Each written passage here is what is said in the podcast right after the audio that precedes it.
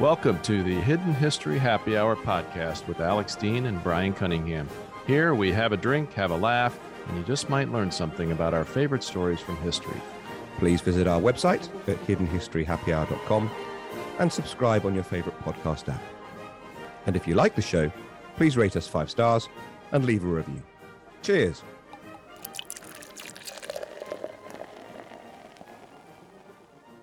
Welcome back to the Hidden History Happy Hour, and I'm delighted to be rejoined by Bryan. Bryan, many congratulations on your wedding. Uh, may you have many years of happiness. Congratulations. Thank you. Thank you, Alex. Wonderful job last time. Sorry I, I missed you. I was uh, would like to say I was lounging around on the beaches of Hawaii, but something intervened, which we'll get to. Um, I'm going to be a little bit more somber than usual here at the beginning. Hopefully, we'll work up towards uh, nicer, funner stuff at the end. For the many, many of you who I suspect are going to be joining us for the first time, the show is usually much more fun than the beginning of this episode, but sometimes history in the making intervenes. So, Alex, I'm going to quote your countrymen twice during this episode, having nothing to do with your stories. And uh, the first one describes uh, my mood. I mean, this also does you can see it says what a fucking day on my tumbler for people that can't read it. But here's the quote. It was the best of times. It was the worst of times. My wedding and honeymoon to my amazing bride lisa was fantastic. We had a fantastic ceremony outdoors in southern california and spent some great days in hawaii. Uh, however obviously um, history has intervened and in some ways it's the worst of times which will tee up our two stories for today. But i do want to show you something I'm going back to local roots now. Uh, this is uh, Heritage Distilling Company in Seattle, Washington, uh, also with a branch in Gig Harbor where I live. Uh, we we actually distilled our own flavor of uh, bourbon whiskey, and if for those of you who can't read, it says Lisa and Bryan's wedding, October eighth, twenty twenty. So this is our actual bespoke distilled wedding bourbon, and it's quite good. And um, I'm going to pour it now and return. Alex, your gracious cheers. Maybe we'll put some wedding pictures in the show notes. Thank you very much. Cheers. Well, congratulations. I think I'm seeing you in person next month, so I uh, hope I can get a sample of that uh, uh, that uh, whiskey. And in the meantime, I am having um, a nice bottle of uh, Siepi, uh, which is uh, a little on the kind of high end of the um, wine might one might crack open at home uh, to have with the podcast, but it's a 50-50 Sangiovese uh, Merlot blend. In fact, Bryan, you were with me at my house when I had this wine delivered, when I had a rush of blood to the head and I demanded that my uh, I demanded a whole Okay, now I, I, I, might be slightly exaggerating this, but as I recall, when one time when I was there, you got so much wine delivered that you decided you had to buy a new house because you couldn't fit it all in? uh, it's yeah, well, it, it, the new house certainly has more room for it. But don't, don't you worry, I put a big old dent in that. I mean, that looked impossible when it was first delivered. It took up the entire living room. Uh, but don't you worry, most of it's gone um, in the right direction already. Well, time uh, time heals everything, I guess, and I hope that's true, folks, because as we record this in early November of 2023, uh, it is indeed a dark time uh, around the world, particularly in the Middle East. We're going to have a lot to say about that in a few minutes. And I thought, Alex, we'd maybe work our way from the dark times into the light a little bit. And yeah. um, you, we have two Holocaust stories uh, for everyone. We we've never done that, I don't think, before. Uh, we thought it was appropriate, but they're actually stories of hope. And so, Alex, tell us the first one. Thank you very much. Uh, this uh, both stories are from my first uh, book, Lessons from History. The first is the story of uh, Eugene Lazowski. Um, and Eugene, charmingly, Lazowski was born in the United States and he was named after his birthplace, Eugene in Oregon. Um, fittingly, he returned towards the end of his life to the USA and he passed away in his namesake uh, town. Anyway, uh, Eugene Lazowski was a doctor in occupied Poland and he was a very brave one. Uh, he escaped a prisoner of war camp and returned to his uh, hometown of Rozwadów, um, which is now um, in southeast Poland in Stalowa Wola. Forgive me if you're Polish and I, am mangling my pronunciation, but anyway, I'm pretty sure of Rozwadów. Um, and he returned there, having escaped from a prisoner of war camp, to work for the Red Cross. Didn't try to get, you know, uh, uh, to the free West um, as he might have done. He didn't, um, given he was American born, he didn't seek to return to the United States he uh, went to Rozwadów and um, went to work uh, for the Red Cross. And he, the garden of the home that he owned was directly against the fence that enclosed the Jewish ghetto. Oh. Um, whilst Polish doctors were absolutely not allowed to treat the Jews, and the death penalty uh, was uh, put in force against Poles who helped Jews during the Holocaust. He knew that his duty to these most vulnerable people in the awful conditions they were in meant that he should somehow try. And a system emerged. When a prisoner in the ghetto became unwell, a rag would be tied to Lazowski's fence. And remarkably, he would then break into the ghetto under cover of darkness. And he would take medicine to those that needed it. And he treated patients as best he could in the rudimentary and makeshift moving medical facilities that uh, he and the imprisoned, effectively Jewish people there um, were able to operate. And of course, this created a problem because pharmacies and surgeries create keep records. And in this time of madness, none of these people in the most dire need were meant to be his patients. So he systematically exaggerated and fabricated the records kept in the registers of medicine um, in his surgery that he was giving to non Jewish patients. He was helped in this, I note, by the fact that he was responsible for treating people passing through a railway station nearby. So some of the details of who he was treating were rendered all but impossible to check if anyone had had a mind to do so. Right. But he then went even further. He needed more supplies. He he needed a more reliable system. The Nazis were terrified of germs, uh, and the so-called master race particularly feared typhus, which of course had spread like wildfire in the trenches of the First World War. And this, uh, Lazowski realized, was potentially to his and to his Jewish patients' advantage. Medical practitioners um, in areas uh, run by the Reich were obliged to report all possible typhus cases to the German authorities and to dispatch samples of blood to be tested in laboratories that were run by them. The outcome for confirmed cases were grimly bifurcated. Non Jews with typhus were put into quarantine. They therefore avoided detention in labor camps um, because they were not through kindness, they were trying to avoid outbreaks of typhus in labor camps and Jewish patients uh, who tested positive for typhus were promptly executed. But still, uh, Lazowski realized the existence of these Nazi procedures could be used to help those in the ghetto. If enough cases arose in a particular area, an epidemic would be declared. The Germans would understandably seek to avoid regions so designated, which meant you got fewer Nazis poking around and asking you your business, allowing the population to live their lives with interference uh, from those Nazis, running at a fraction of that seen to the rest of Poland. So Lazowski realized that the test, it's called the, it was that those days it was called the, the Weil Felix test. He realized that the test used to detect typhus could be tricked. If you inject somebody with dead bacteria, it would create antibodies in their blood. And on testing, it would yield a positive result for typhus. So, huh. unbelievably, uh, Eugene Lazowski started whacking dead bacteria into the blood of basically anybody that came his way for medical treatment. You've got a cough, you've got a rash. Well, here's some dead typhus in your arm. Uh, we better send off your blood for some tests. whoops, gosh, what's this? You've got typhus. Now, this does give us pause, uh, Bryan. It's not completely clear cut, is it? There's no such thing as informed consent going on here. Um, he didn't tell his patients. The HIPAA privacy notice probably doesn't cover this. Correct. Um, when he injected people on a false premise with something at the very least they didn't need, um, he wasn't telling them. But a war was on and genocide was looming. And I also note that those who were so injected weren't actually made sick in any way by this.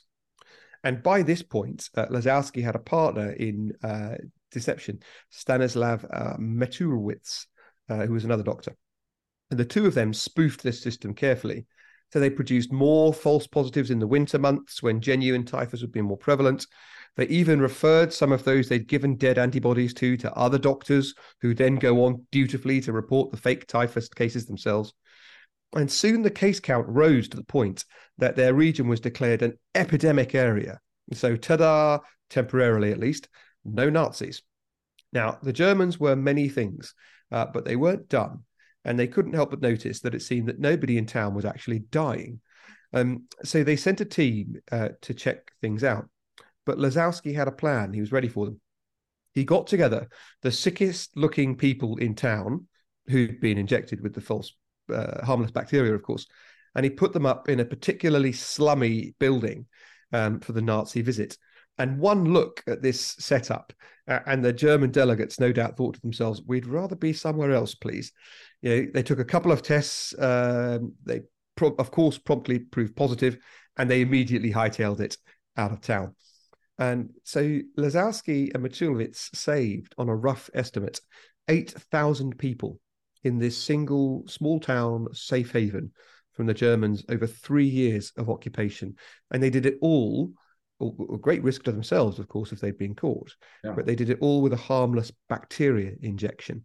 And the lesson from my story, I think, is if you are brave enough, all manner of ways exist to fight oppression and evil, and not all of them involve fighting. Yeah. And if you were going to run the numbers in a slightly more, um, I don't want to say sophisticated, but a larger way, it wasn't just 8,000, it was 8,000 and all of their descendants. Uh, absolutely. And absolutely. probably more that avoided extreme suffering in addition to those that avoided death. It's, yes. it's the only story I've ever heard, Alex. I'm sure there are others, but it's the only story I've ever heard where, you know, good tradecraft, as we would call it in the intelligence business, uh, made the Nazis run away. I don't, I don't know of another. Well, I suppose the beauty of it, at each step in his plan, was understanding, perhaps even better than those implementing it did, what the Nazi rule book said you would do. You know, one, test, two, isolate, three, verify. And he was ready at each and every occasion with something that would give them the responses that seemed to conform to the systems that the Nazis had set out. So, whilst yes, they did run away, the Germans in that example, when they went to test and he you know, showed them to the worst place imaginable, they would still be able to say they'd done their job. They'd still be able to tick the box. And the key with repressive regimes all over is allowing if you can, that person to say, you know, he he'd done his job. And if you yeah. can do that, then you can both go on your way. Yes, well, so I mentioned we're recording this in early November 2023, uh, mere several weeks after uh, Hamas, in what I view, Alex and I have not actually talked about this, so I don't know what his view is, but I suspect I can guess. Uh, Hamas conducted a war crime which led to a series of other thousands of other war crimes under the laws of international armed conflict when they stormed across the border and massacred over 1,400 innocent civilians. I won't even get to the most extreme of the things that have been shown in video, but I did want to mention one thing that really, really struck me, Alex. And that is on the morning of that day, when Hamas executed their murderous raid into the music festival in the kibbutzes, they simultaneously set off a substantial number of rockets aimed at Israel. And it's quite clear to me now that that had a twofold purpose. One, it was to distract the Israeli military from focusing on the areas where they were coming across, but had the absolutely predictable and intended effect of sending the unarmed families in those kibbutzes into their bomb shelters, where it would be easier and more efficient to murder them. And this is exactly what happened. And if anyone thinks that that doesn't have echoes to the time period that you're talking about, they're wrong.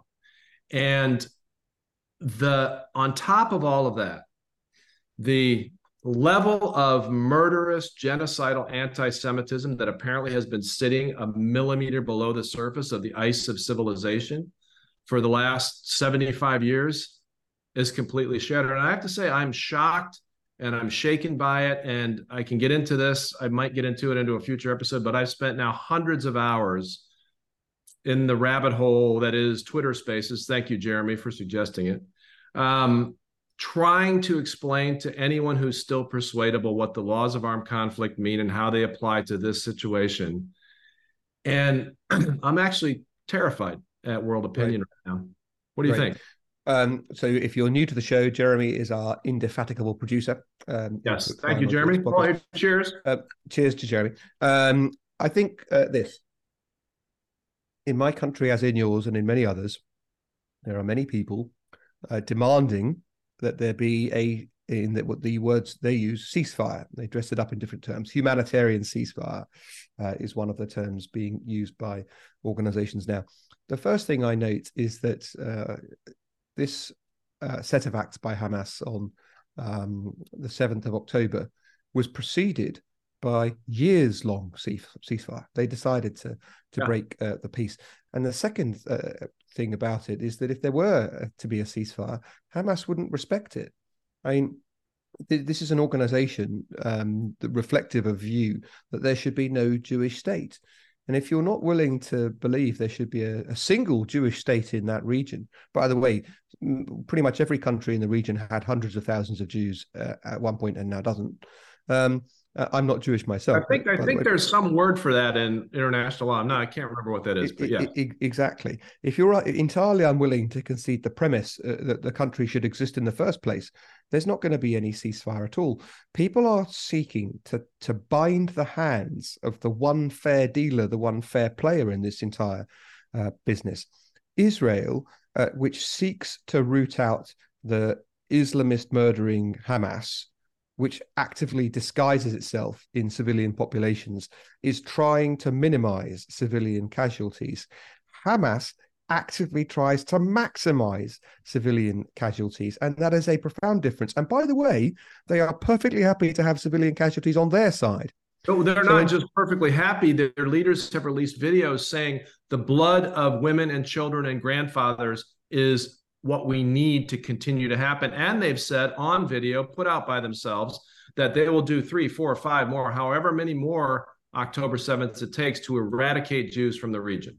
Yeah. So my view when people chant free Palestine, as they do in my country and, and in yours too, is I would like to free Palestine from Hamas.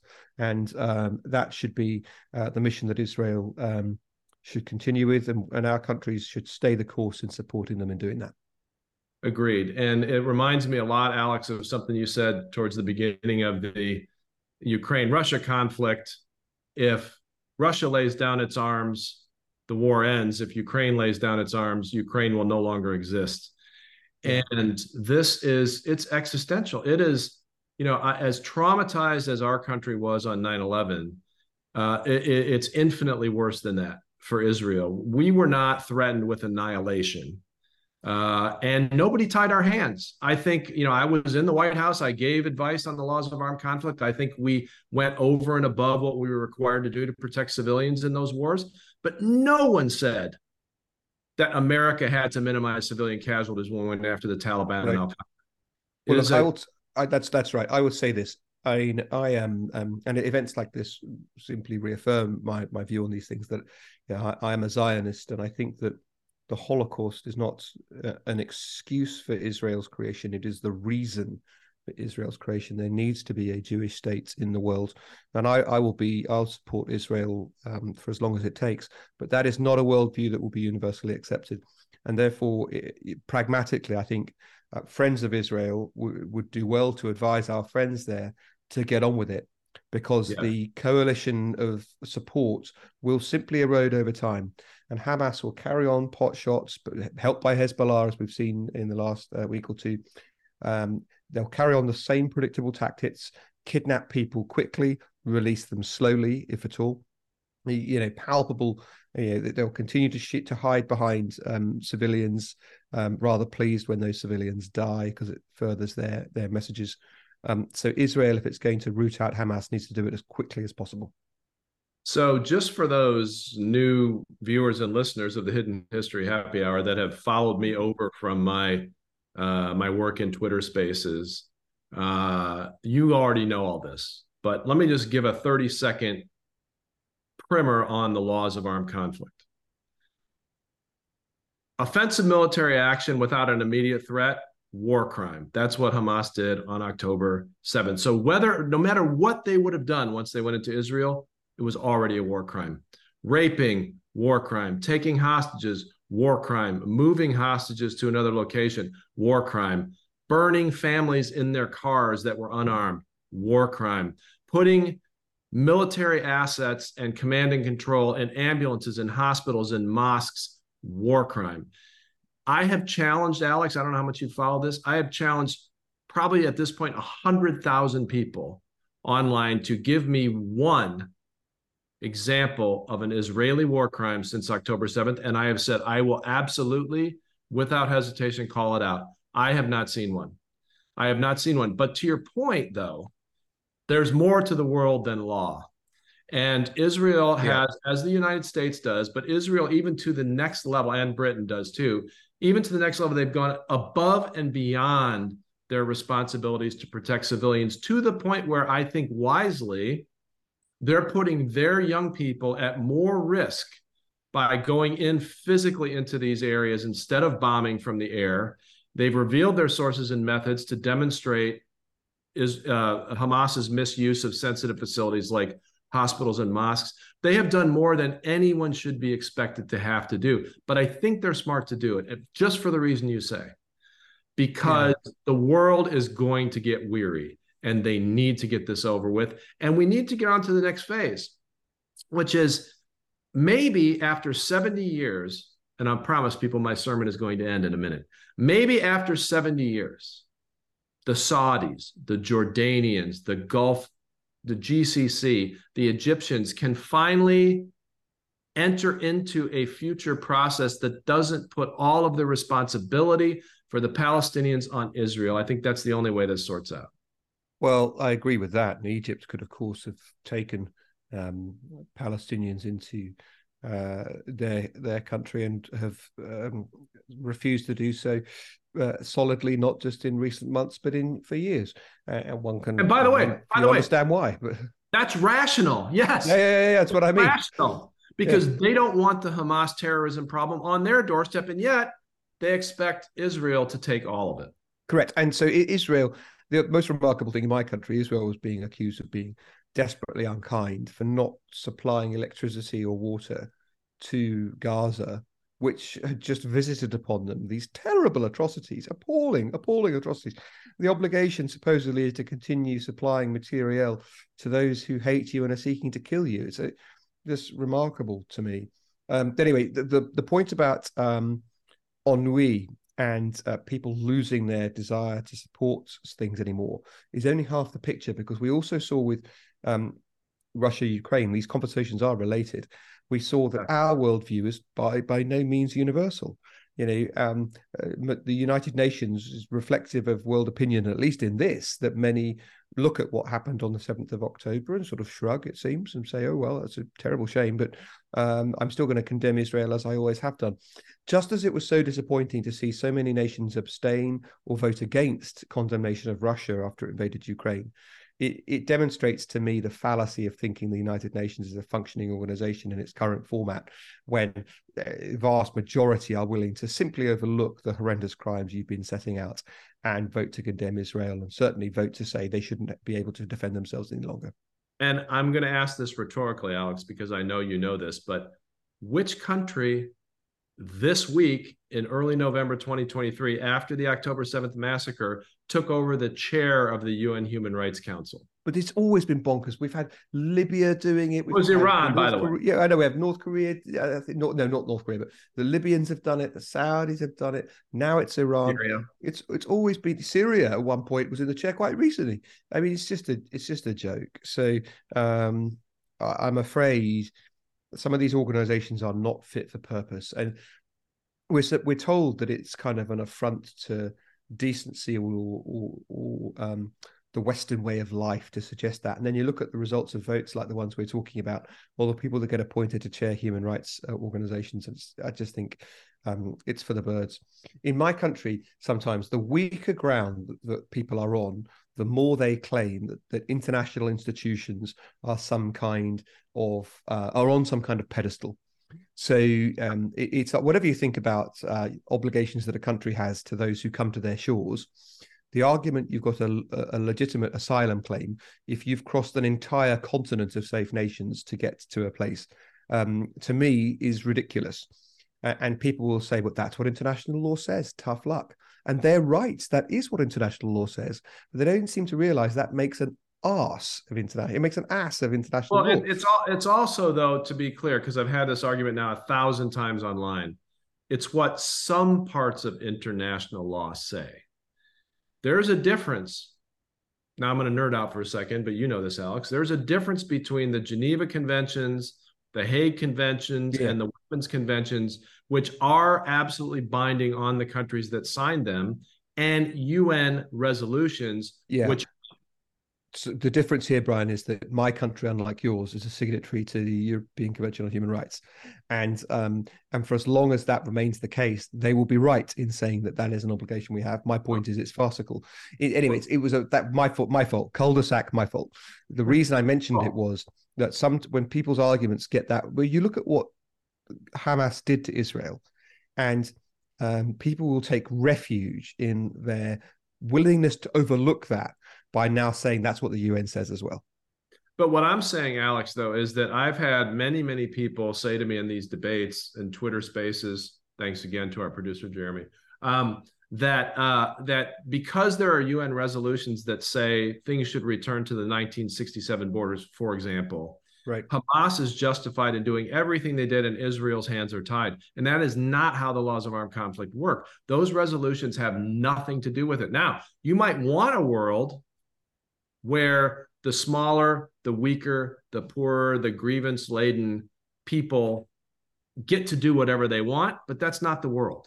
It's not what the laws of armed conflict say. And I want to just take a little bit of a turn here into the generational. And this would be a absolute family suicide for me, except for the fact that I know my daughters will never watch this podcast. Um, we are at significant like Cold War levels I am with my daughters right now because they're 23 and 25 and they are 100% all in on free Palestine. They're chanting from the river to the sea. Sorry to hear that. They're going to these rallies. And by Do the way, know what that means? Do they know what it means? I'm getting to that. Yes. Look this up, everybody. From the river to the sea is a radical Islamist phrase that means no Jews in the Holy Land. Period. End of story. It's genocidal. But I don't think my daughters are genocidal. I think they don't understand it. And they've been now so programmed. I sound like a right winger, which I'm actually not, but they've been, but I'm seeing this happen. They have been so programmed in university to believe that there's no such thing as right and wrong. There's no such thing as good and evil. There's only oppressor and oppressed. And if you're wealthy, if you're well armed, if you're white, if you're male, God forbid if you're Jewish, nothing else matters. And I'm sweeping with a broad brush, but I've seen hmm. interviews with protesters at these pro Palestinian rallies, and that is exactly what they think. And so you and I, you are in between me and my daughters generationally. So where do you come out on this? Well, the the gap you're pointing to exists in my country as well where polling shows that um, over 65s support for Israel is overwhelming. Uh, under 25, um, hate, not just uh, support for Palestine, but pretty pro Hamas and, and, hatred of Israel um, is very strong too. Certainly, I should put it in more neutral terms. Support for Israel amongst over 65 is overwhelming lack of support for Israel under 25s overwhelming, and it goes up in grades in between like a rainbow. It's uh, it's this the stages are are absolute like uh, like that. So I'm I'm something of an outlier being in my 40s and being so strongly um, pro-Israel. Um, I would of course claim that's because I thought about it a bit and um, and think that uh, a single Jewish country in a region that once held many populations of Jews after the Holocaust is frankly the least humanity can do to right a set of historic wrongs. And there is a, um, we're going to put in the show notes a remarkable short speech given by uh, Germans, um, by by a German politician uh, saying that the German special relationship with Israel is founded on historic wrongs committed within living memory uh, in our continent, and um, that we have an ongoing obligation to ensure that there will be a Jewish state. And the the desire to end a Jewish state is behind what's happening. Make no mistake. Yeah, that's right. And and to be, you know, to say something that my daughters probably would approve of if they ever watched the show. Um, you know, there we could do more in the United States, and I don't know so much about the UK, but Australia and Canada and other places to remedy the absolute wrongs that we did to our indigenous people. And we've talked about this many times on the show. You have to judge historical figures in the times that they lived and all that. But I think that German Israel special relationship is a potentially good model for, for yeah. a lot of different countries, but not right now. Right now, what has to happen, my opinion, is Israel has to, in as overly cautious, humane way as possible, destroy Hamas's military capability to operate, show the world what Hamas has been doing. I can't tell you how many thousands of people have said to me that I was a pro Israel propagandist for claiming that Hamas had facilities and military weapons and leadership in hospitals and mosques. Even though Hamas has bragged about this in the past until the last 72 hours when the IDF finally got in there and are proving it.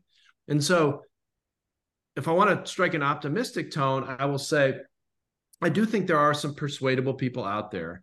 And I um, double fingers crossed, the worst is over.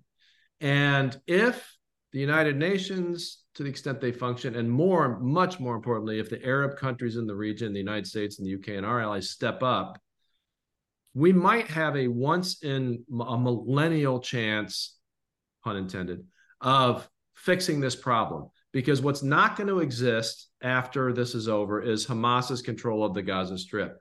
And yeah. Israel clearly doesn't want it. They haven't wanted it since 2006. They left in 2006. So the global community, and I'm looking at you, Saudi Arabia, and I'm looking at you, Jordan, I'm looking at you, Egypt, are going to have to step and solve this problem. And there is a ray of hope here. And that I, I appreciate I appreciate your optimism, I, but I would say, I mean, the fact that they haven't conducted seven, any elections in those 17 years that they've uh, run Gaza might give you an indication of where their mindset is. But I would also point so I, am back way back in the day, and I hope I didn't embarrass those who taught me so well. But my master's degree uh, was in. It says on the certificate international relations, but I took 100% of my courses in the Asian Studies school, so it was really an Asian Studies um, qualification. And I did my I did my, wrote my thesis about the, the conflict in Vietnam, and I can tell you that the war the, the american war machine could do nothing uh, effective once it got to the point of sending people down into tunnels to yeah. fight those who knew the tunnel network much better than they did. Now, yeah. technology has improved. Ground penetrating radar exists. You can send down drones, although they lose radio contact very quickly. Yeah. You can send down tracked vehicles, although they lose contact with the surface. Dogs, or as people call them, furry missiles. Yeah. Yeah, but you know, in the end, it's extremely difficult um, to combat someone on those terms effectively. Yeah. And in the same way that in the Second World War, you know, overwhelming might by uh, you know the second quarter of 1945 sat with the Allies. But when you're having to fight house to house, uh, face to face, suddenly it becomes a great deal harder at, at, the sharp end to execute on your objectives. And you're, so you're will find it both above ground and most especially below ground. You're 100% right. And, and I might have misspoke. I didn't mean to say that the next couple of months, six months, a year are going to be easy or painless or or um, casualty free. It's going to get really ugly. Israel is going to lose a lot of soldiers. There are going to be civilians killed because this is what happens in every war. What I'm saying is, at the point where Israel believes they've achieved their military objective in the yeah. Gaza Strip. I do believe the table could be reset for a, a, a, new paradigm. I hate that word, but a new paradigm in the Middle East. And the most optimistic thing I've seen, I, have said on television on October 8th, Iran has achieved their strategic objective in, de- in deploying Hamas, which was to disra- derail the Saudi Israel peace process under the Abraham Accords. Yes, exactly Except, what it was for. Here's the thing they didn't. These talks are going on. United States and Israel and Saudi are coordinating and shooting down uh, Houthi strategic missiles fired at Israel. And if we can end, it's like I said about Ukraine, Russia two years ago, and I think we're still in good shape on this prediction. If we can get to a point where we don't destroy humanity and Russia is sent home with their tail between their legs, it will change the 21st century. Now, I'm not saying we're there. No. This is not like a great time, but it's not over. Same thing here. There is an opportunity. That's all I'm saying. I agree with that point, and um, I, I, appreciate your point. You didn't you didn't misspeak. I was just talking about the difficulties on the sharp end.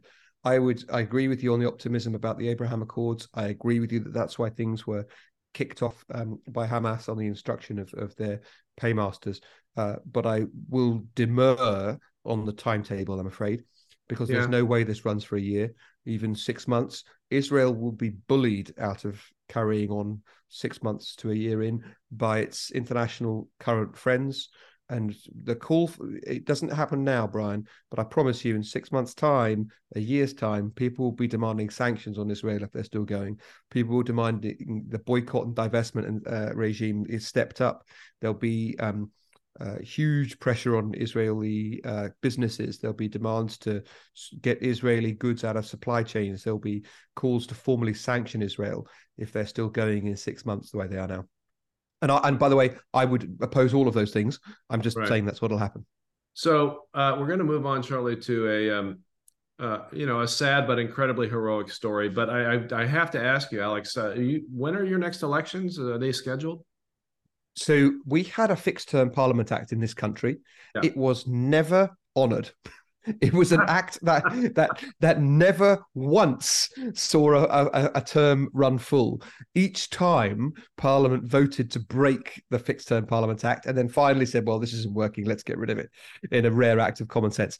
So we we are back to having floating elections, and the speculation in my country is whether the bold choice for the incumbent government would be May of 2024, and that's because that's the date on which local elections are held next year.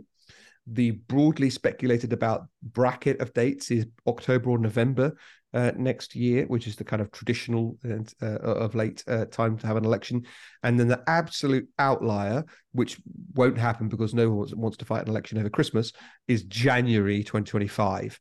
So it's it's going to be 2024 realistically, and the question, the debate is between the less likely May and the more likely autumn. So how how does the trajectory of this conflict affect your elections? Do you think? Um, it's a great question. At the moment, the domestic politics has not been terribly affected by it because the parties have the same position um, that is supporting Israel. It will have a significant effect if that changes, uh, most especially if the Labour Party changes its position. Currently, the Labour Party in my country is polling well ahead of, of the Conservatives, to which, full disclosure, shock, I belong. Um, Keir Starmer, who had to undergo a, who's the leader of the Labour Party, had to undergo a lengthy process of rooting out anti-Semitism, which uh, uh, the his party had been formally held to uh, be in the grip of under its uh, previous leadership. Um, but he is facing very significant opposition, both from within his shadow cabinet, that is to say, his own front bench, yeah. Uh, from leading figures of the Labour Party elsewhere out of Westminster. So we have a system of directed, directly elected mayors um, in a number of places, not least in London itself, where Sadiq Khan is one of the people opposing um, Keir Starmer's support for Israel, but also the leader of Labour in Scotland um, has taken a um, a different position. Um, and so the first minister of Scotland, um, who's an, a Scots nationalist, has taken a different position to Starmer too. And I think these things start to to add pressure onto onto the leader of the Labour Party. I should check my facts actually. I, I think the Scottish Labour Party is taking a different position. The SNP definitely has, um, but the, all of the, the uh, directly elected mayors are opposing Starmer's position. And there's a, and then more widely outside of the elected people, there's plainly a big tranche of the Labour Party which is vociferously pro-Palestinian and and anti-Israel. And if it's not people who are members of the Labour Party able to exert their influence through things like you know adopting your local member of parliament for re-election, it's certainly people who vote for the Labour Party who are willing to express themselves in forceful ways to try to get Starmer to change his view. That's how it might change. But right now, the the two main parties are in lockstep together. Meaning what? Meaning what that meaning that they both both the Conservative Party and the Labour Party uh, believe that Israel has a right to defend itself, have supported Israel taking strong action against Hamas, and um, there's a there's a point of difference emerging where Star, Keir Starmer is going is calling for a humanitarian pause, whatever that means, and uh, Rishi Sunak is holding off from doing that. But that's not a huge difference so far. The big difference will be if Starmer demands a ceasefire, which yeah, is what all, all the people around him are, are, are demanding and the Prime Minister Rishi Sunak is basically saying keep going Israel. Well, here in the United States, it's a little bit of a mixed bag. So on paper, I think it's fair to say that the fact that the Biden administration has continued with the Abraham Accords process, which was not only started under the Trump administration, but started under one of the most controversial people in the Trump administration, Jared, Jared Kushner, um, tells you how important strategically the Biden administration thinks this process is, particularly with Saudi Arabia. And, uh, you know, generally speaking, wartime favors the incumbent. So that's another thing. We've got about a fifth of the combat power of the United States Navy sitting around Tehran. Pay attention, Tehran. They're not just there for a show. Um, they've got target packages that go well beyond uh, tactical stuff. So watch out for that. On the other hand, you know, Donald Trump came out and uh, initially um, said Netanyahu was stupid and Hamas was much smarter. So I don't know how this shakes out. I suspect it probably benefits um, Biden slightly more, but it all depends on what Trump says about it in the next six or nine months. And it also has given a little bit of a bounce uh, to Nikki Haley, uh, in our country who was the UN ambassador. She's very, very, very pro Israel. She's pretty thoughtful and I would say middle of the road, center right on a lot of issues. And, you know, full disclosure, uh, if the election were held today, I would probably vote for her over Trump or Biden. Um, but we, we don't know. We don't know how it's going to shake out. I think more relevant to our elections is going to be how all the uh, legal proceedings regarding Donald Trump shake out between now and then. At the end of the day, Americans rarely vote on foreign policy. It's not unheard of, but it's rare. And so I think that the other things are going to be a lot more a lot more determinative than um, right. whatever the Middle East. Well, so, and we'll see if the president's still able to walk by then. And uh, oh, listen, um, I mean, I we've told the story many of times of what you texted me in the middle of the night when uh, Donald Trump uh, uh, uh was declared the winner in 2016, and everyone knows where we stand on that. But I will say dude, I'm 61 years old. I can't remember what I had for lunch yesterday. The, Biden is 20 years older than I am.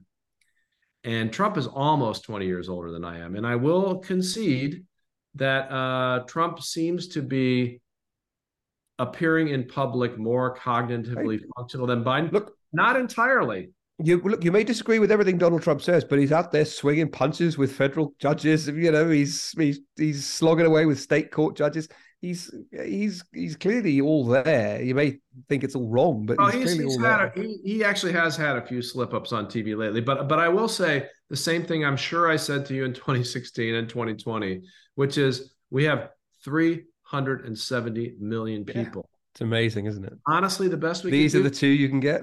now let's talk about the best we can do. Do you see what I did there? Yes.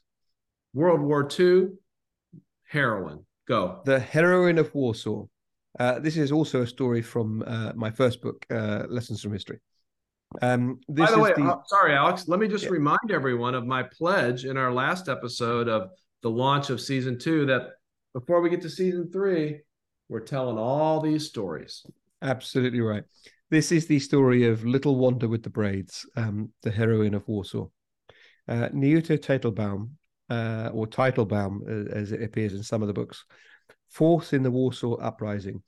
And she personally destroyed a heavy machine gun uh, nest and took part in an attack on the German military um, pounding the Jewish ghetto with their artillery.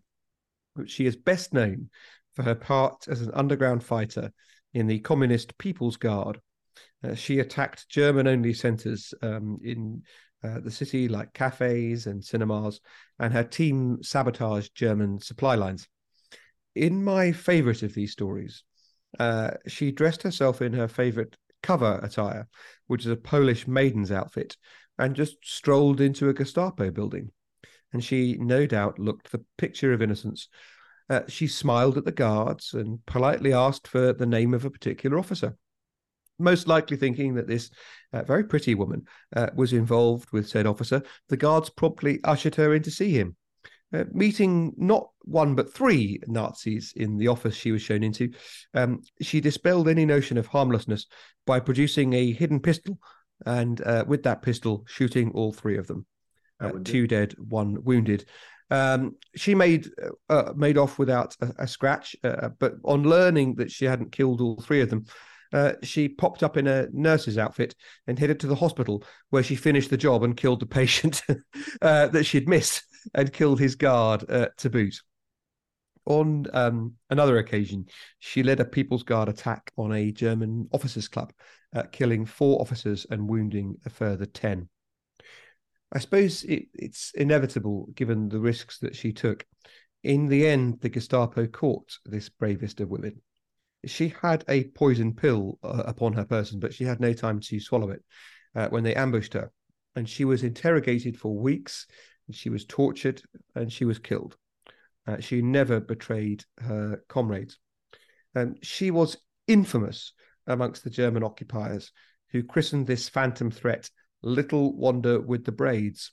And such figures are elevated to myth. They generate fear. Their opponents see them around every corner, and thus the harm that they do to their enemies resonates far beyond the deeds they actually do because they penetrate their psyche. And that is, of course, no less than the Nazis deserved. Um, interesting postscript uh, because such figures do not deserve to be forgotten. Um, that is just one story of many from the deeds of the ghetto girls. And uh, again, if I butcher the term, but I think it's Haluzen Maidan or Haluzen Maidan, um, Pioneer Girls, which is a portmanteau from Hebrew and German squashed together, which may be why I'm struggling. Um, there's a historian called Judy, a proper historian, unlike me, uh, called Judy Batalion. And right. her book, which came out the same sort of time as mine, uh, called The Light of Days, um, which was the fruit of a dozen years of research by a granddaughter of Holocaust survivors, is just made up of many tales of those unjustly forgotten women. So, to listeners of the Hidden History Happy Hour podcast, uh, I commend The Light of Days by Judy Batalion, where I got that story. And we will uh, put that in the show notes so it's easy to find. There's a narrative going on right now that, as I mentioned earlier, divides the universe of any issue into resistance versus privilege. And so the doctors that we talked about in the first story, without question, violated what we in the United States would call the Hippocratic Oath do no first, do no harm, although maybe the dead virus wasn't harmful, but they certainly didn't tell people what was happening.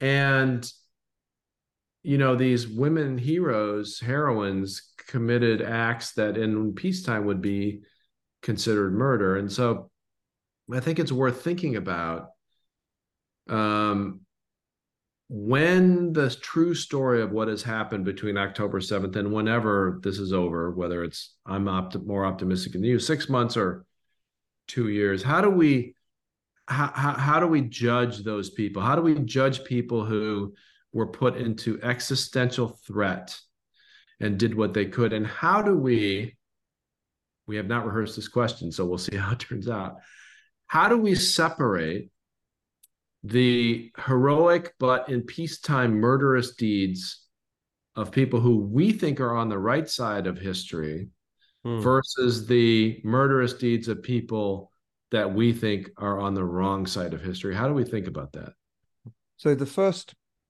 uh, question i think is relatively straightforward we judge people by their intent and uh, by the outcomes of their deeds. And on the intent point, uh, we've discussed already, Israel is seeking to minimize casualties in what it does. Uh, it, it will lament, as will the world, when casualties extend to um, children and non combatants, but they're not trying to kill those people. Hamas actively is. Hamas set out to and succeeded in beheading babies. Hamas succeeded in the um, most base abuse of women next to the bodies of their recently murdered friends. So, um, intent, I think, is a, a, big part of it. And then, secondly, how do you judge people in what they do in the resistance of um, of appalling abuse? I suppose for me, uh, the key in the stories of heroism that we've been rehearsing is the certainty, and it's easier, I admit, it's easier in the, the Second World War to to make this point because the Nazis are about as close and clear cut as we will perhaps ever get to pure evil and to absolute evil. But the resistance of that evil is clear. Israel uh, is 20% Arab Israeli. The best jobs the that, they're in the legislature. Yeah, people are elected. There are minor parties. The the best jobs you can have in Gaza across crossing were crossing over the border to work in Israel. Thousands um, a day.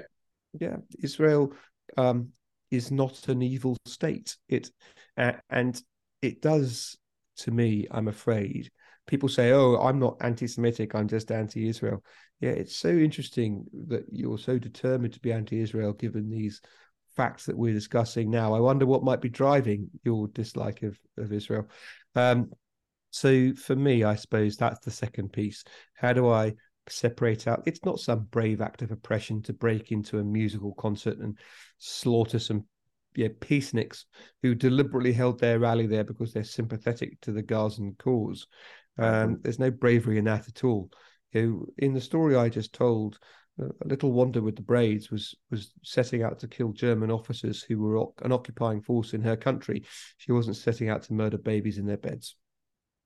Yeah, and as I think I alluded to at the beginning, the framing of so I'm a, I, I'm a lawyer, you're a lawyer. We put things in legal terms, but but there's a direct relationship between uh, the laws of armed conflict and morality, right? So yeah, we America lost, roughly speaking, three thousand people on Pearl Harbor, at Pearl Harbor the concept of proportionality that a lot of these, and I'm not going to mince words here, pro Hamas propagandists inspired by the KGB playbook from 100 years ago are trying to push on the world is well, there are 10,000 Palestinians dead, which, by the way, every single life is precious and, and death is horrible. But I don't know why any media outlet trusts the numbers from the Palestinian uh, from the Gaza Ministry of Health, which is entirely controlled from us. But let's say it's 10,000. And let's say Israel lost 1,400 people to rape and murder and burning in their cars and forcing them into their bomb shelter so they could be slaughtered. That is not the analysis under the laws of armed conflict. There's not, it's not a body count thing. It's is in this case Israel using the amount of military force that's proportionate to the military objective that they're trying to achieve and are they making their best efforts to discriminate between combatants and non-combatants. And by any measure and I, am telling you alex i have I, I interrupted my honeymoon to start this process. I've challenged thousands of pro-hamas people to refute this. There is not a single audio recording, video recording, anything to suggest is IDF has committed war crimes. The proportionality isn't about the body count, and every life that is lost in the Gaza Strip is horrible. But it all, in my opinion, as a law of armed conflict lawyer, sits at the feet of Hamas, and even more so than a usual conflict, because Hamas is also the government in charge of the Gaza Strip. Did they need to divert tens of billions of UN and American and British aid to build weapons and tunnels? They did not. Could they have used all that money to build infrastructure and water and power and energy and a thriving society? Yes, they could. They have said in their own words the tunnels exist to protect our fighters. The civilians, that's up to the UN and the West. It's it's it's obscene. I mean, I'm not I'm just going to put my cards on the table. It's obscene, and I don't know how, um, when this is all said and done, the pro Hamas lobby supports their position. I don't think it's going to happen. I don't think it can happen. Spot on. Great talking to you, my friend. Good episode. Good chatting. If you're listening, uh, please like and subscribe. If you've hung on for this hour, uh, you are true you're a true friend of the podcast. Please like and subscribe uh, wherever you get your podcasts. I hope all of our new viewers, of which there are many, many, many, many, many, and listeners, will tune into our next episode. I promise you, unless we're in World War III, it's going to be lighter and more fun. We're going to talk lessons from history. We're going to talk more lessons from history. We're going to talk UFOs, which my family has a relationship with, and you're going to have more fun. Meanwhile, I hope you learned something. Cheers, Alex. Cheers. Thank you for listening to the Hidden History Happy Hour podcast. Don't forget to subscribe on your favorite podcast app. And if you have questions, comments, or suggestions for topics, you can find us on Twitter or on our website, hiddenhistoryhappyhour.com. We look forward to joining you next time. Much gratitude to our multi talented production team of Jeremy Core, Kate Cruz, and Grace Keller, and to our visionary executive producer, Ivan Williams. And thanks also to our art designer, David Wardle, without whom this podcast would be, well, history. Cheers.